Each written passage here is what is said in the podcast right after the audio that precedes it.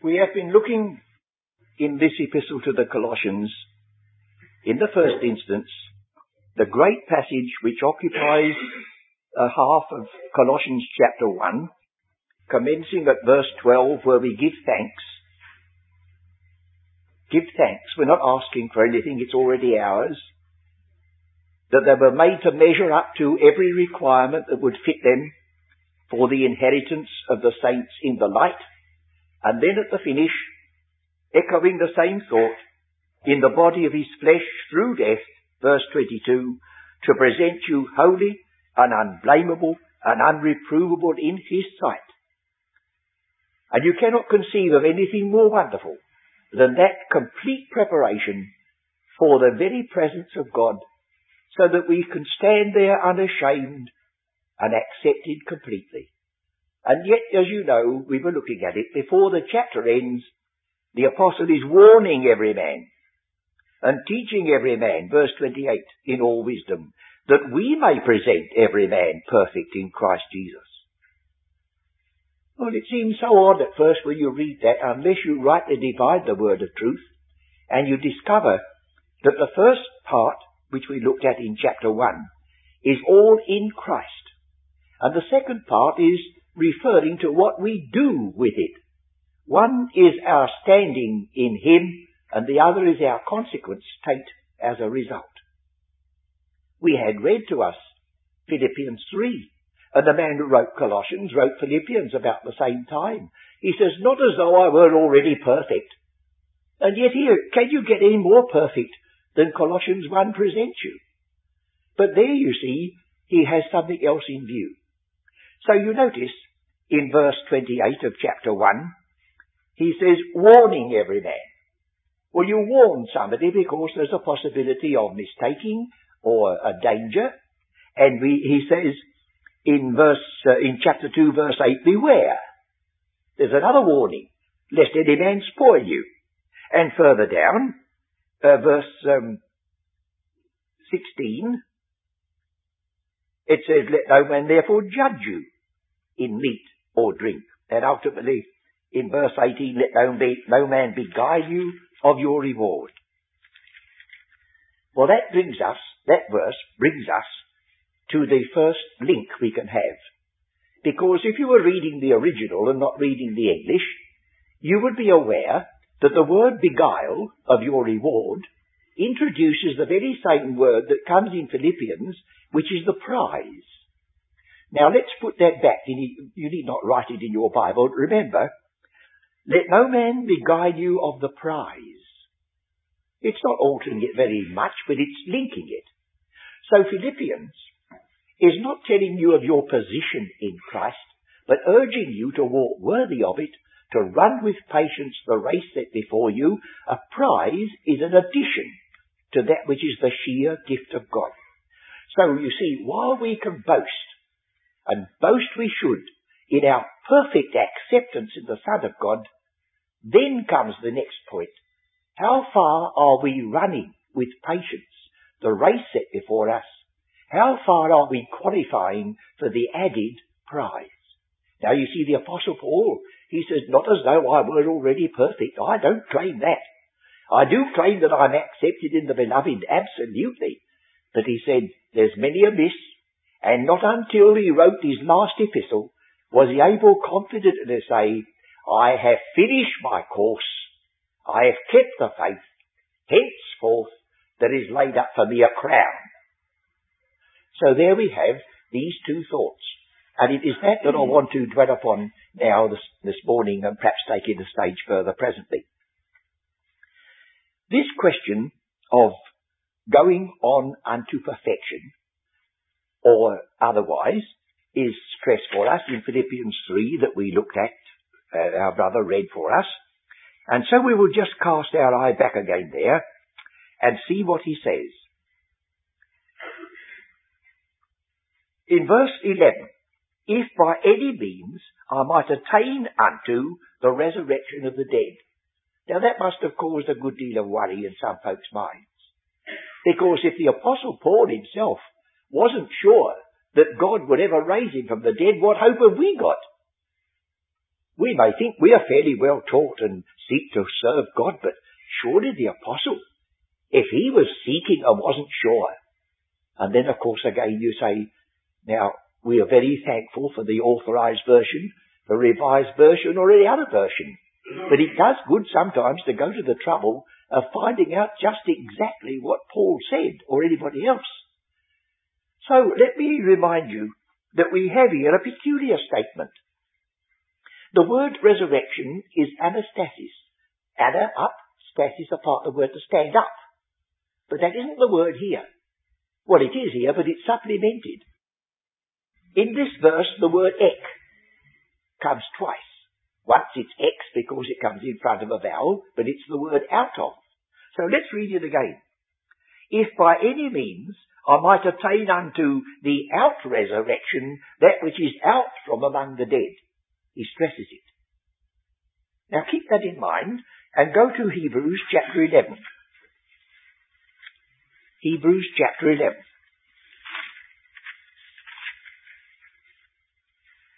He's bringing before us those who through faith overcame, through faith inherited promises, through faith was willing to dwell in a tent because they looked for the city. And here he comes to this point. Verse 35. Women received their dead raised to life again, and others were tortured, not accepting deliverance, that they may obtain a better resurrection. So here again we have not merely the resurrection, which is the gift of God in connection with salvation, pure and simple. But here, consequent upon standing firm and not giving way and suffering if needs be, they obtain a better resurrection. So here we have a balance between Philippians, the out resurrection, which is out from among the dead, and a better resurrection, which the Hebrews puts instead. But not only so. This epistle to the Hebrews now, if we can think of a geometrical figure, we have a circle, and a circle has the, right, the, uh, what's the word I want? Center, yes. The center, just one spot. And if you look at the epistle to the Hebrews as a circle, Christ is the center. The priesthood, they're shadows. The priesthood never brought anything to perfection. The priest stands daily offering the same sacrifice that never takes away sin. But this man, there's the emphasis. Christ the centre. But if you have another figure, an ellipse, not two lips I'm not saying, an ellipse, then you have to have two focal points, foci.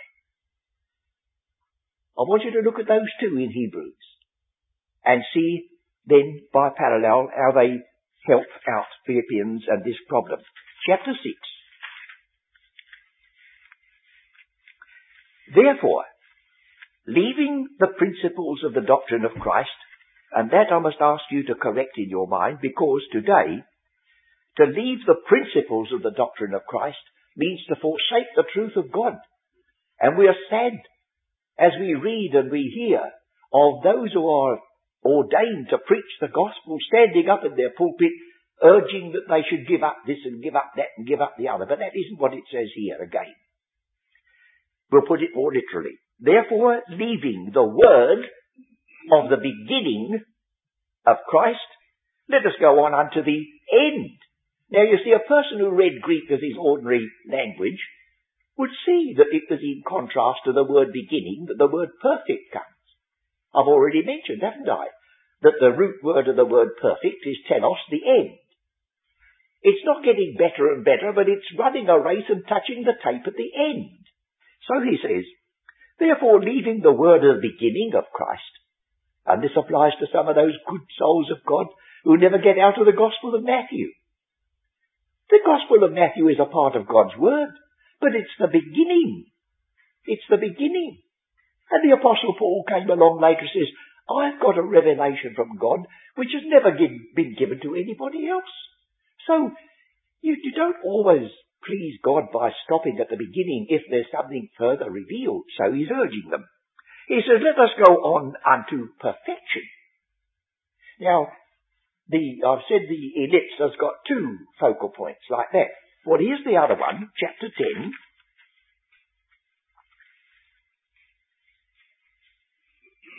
At the close of the chapter, he says, verse 38, Now the just shall live by faith. But if any man draw back, my soul shall have no pleasure in him. But we are not of them who draw back unto perdition.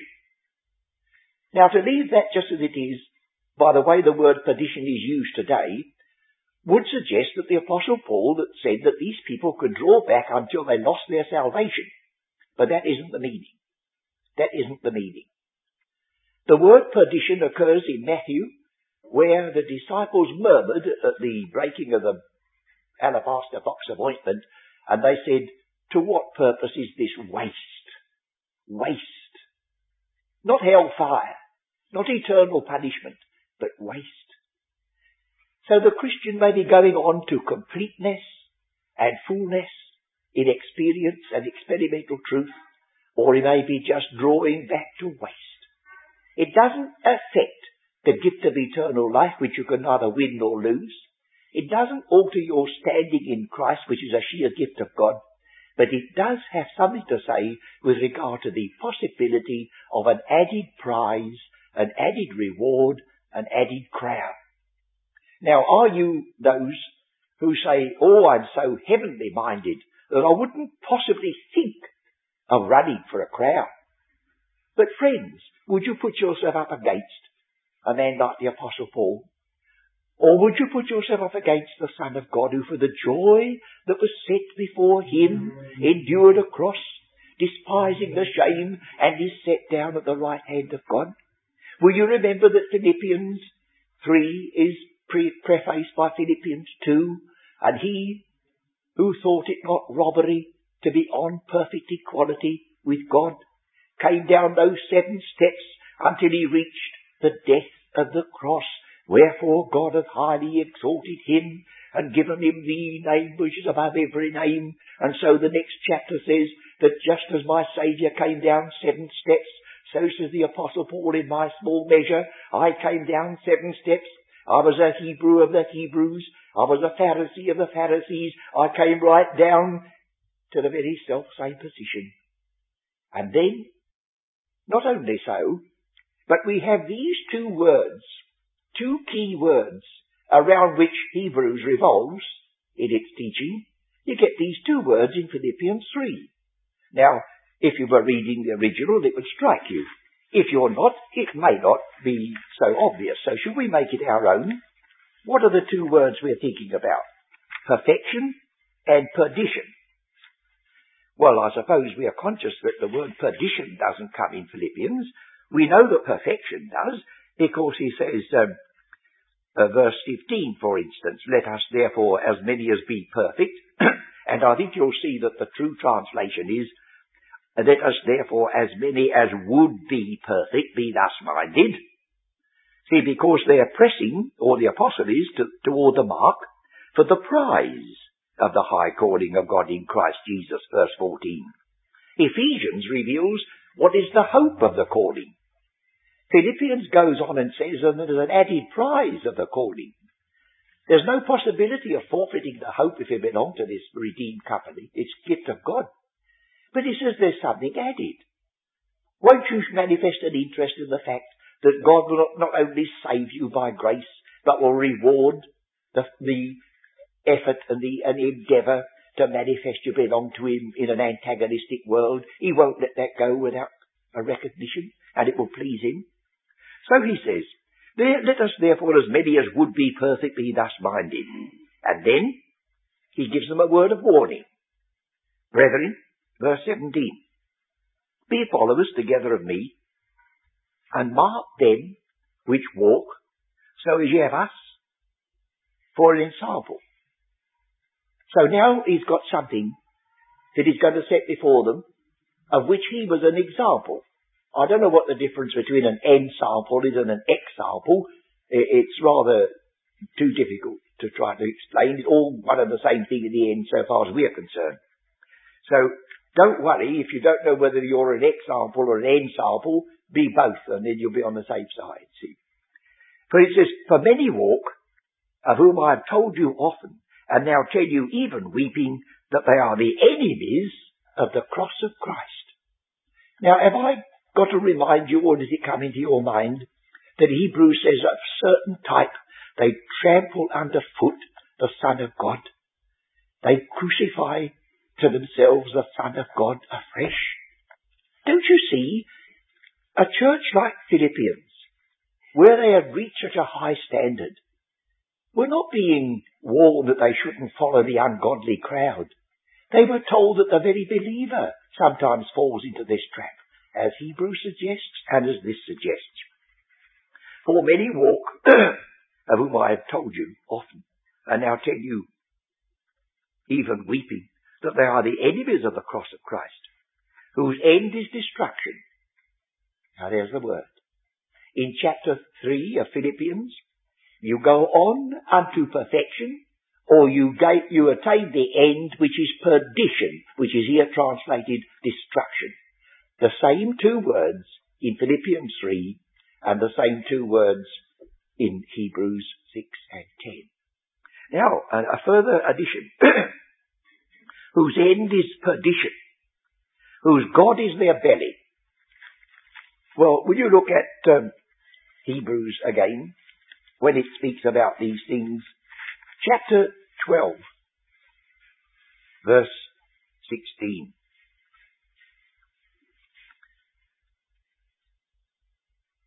Lest there be any fornicator or profane person, as Esau. The word profane, pro alongside and fane, a holy building, we speak about a fane today of a church. He was an outsider. He never entered into the glories of the calling. He said, lest there be any fornicator or profane person as Esau, whose God was his belly, says Philippians who for one morsel of meat sold his birthright. For one morsel of meat, that's the same figure, isn't it? He so discounted the value that he just swapped it for a mess of pottage. Oh, he said, how sad to see the child of God for one morsel of meat selling his birthright. Now this birthright is associated with the heavenly Jerusalem. Chapter 11.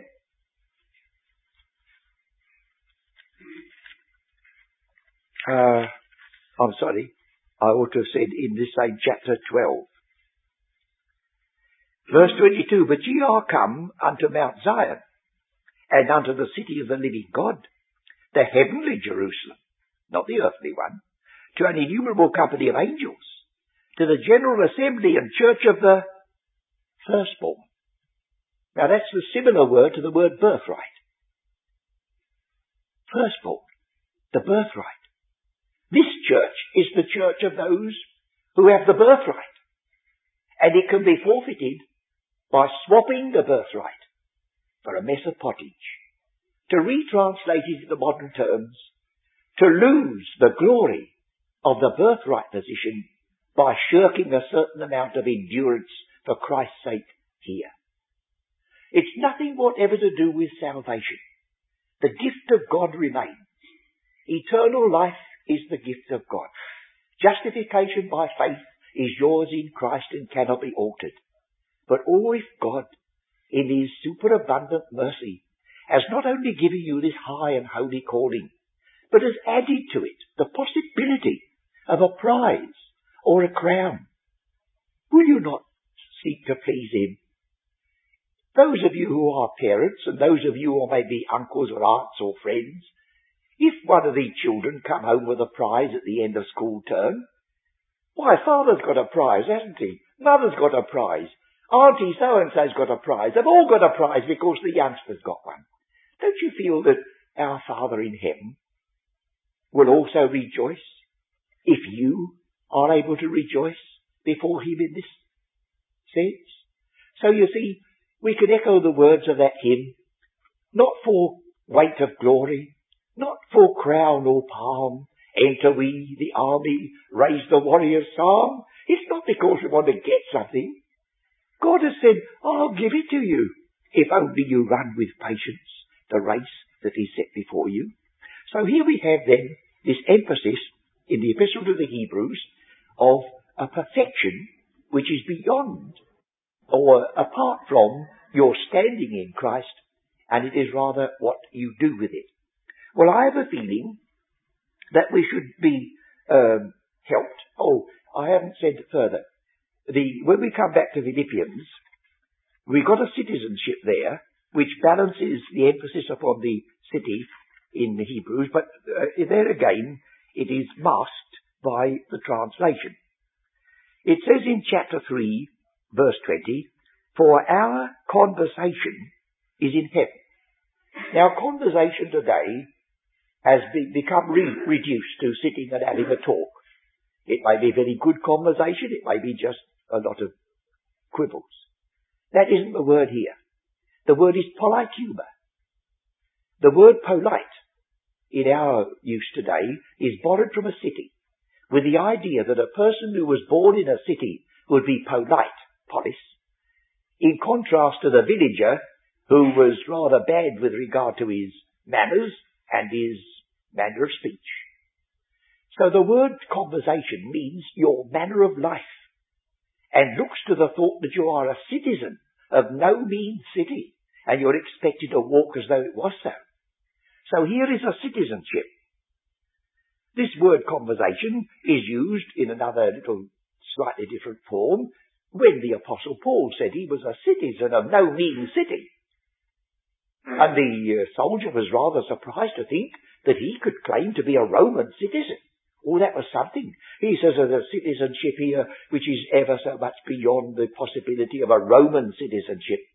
Our citizenship is in heaven from whence also we look for the Saviour, the Lord Jesus Christ, who shall change this body of our humiliation. You noticed our brother here, he couldn't help himself. He put the two words in. That is good. The word vile today is generally used for something which is wicked and monstrous. The word vile is the opposite of the word city. A person who lived in the city was contrasted with a person who lived in the village. And the person who lived in the village was a villain.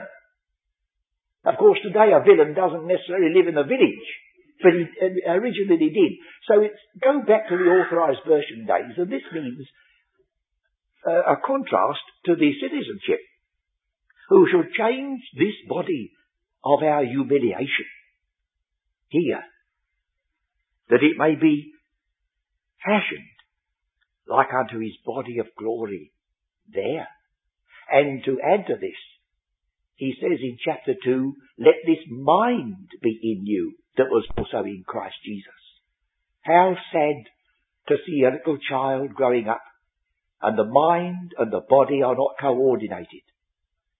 How awful to think of the possibility of a believer having a body like unto the glorified body of Christ and a mind that was set on earthly things. Oh, friends, it cannot be. The mind of Christ now, the body of Christ then, and they are connected with the prize of the high calling. Now, I have a feeling that having once started like this, I should be unwise if I said, well, that's good enough, we'll leave it. I don't think so. I have a feeling we should be profited if we take the epistle to the Hebrews on these Sunday mornings for a little period looking at other things apart from the reward and the prize and the heavenly Jerusalem, because these other things are the things that make that possibility. We couldn't run with patience the race set before us if we hadn't already been given life in Christ and a blessed hope. So when we come together for the next few Sunday mornings, will you expect to be prepared to be turned to the Epistle to the Hebrews as a sort of a running commentary, an exposition of this wonderful fact that not only have we been perfected, now I'm quoting Hebrews, by his one offering, perfected unto perpetuity, that's chapter 10. That's the effect of the sacrifice of Christ. But we can go on unto perfection as we realize and put the truth we've received into practice. in a crude form, however rich your dining table may be, however many vitamins and I don't know what else is there represented by the food provided, if you don't eat it, it might just as well not be there. And it doesn't matter how rich the grace of God in Christ. If you do not put it into practice and use it, it might just as well not be there. And so we begin to get truth in balance. First of all, the gift of God. First of all, Colossians 1. Presented absolutely spotless in the sight of God.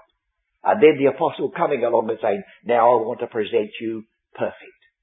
And he's not spoiling, he's only saying, I want you now to put these things into daily practice, to run with patience the race that is set before you.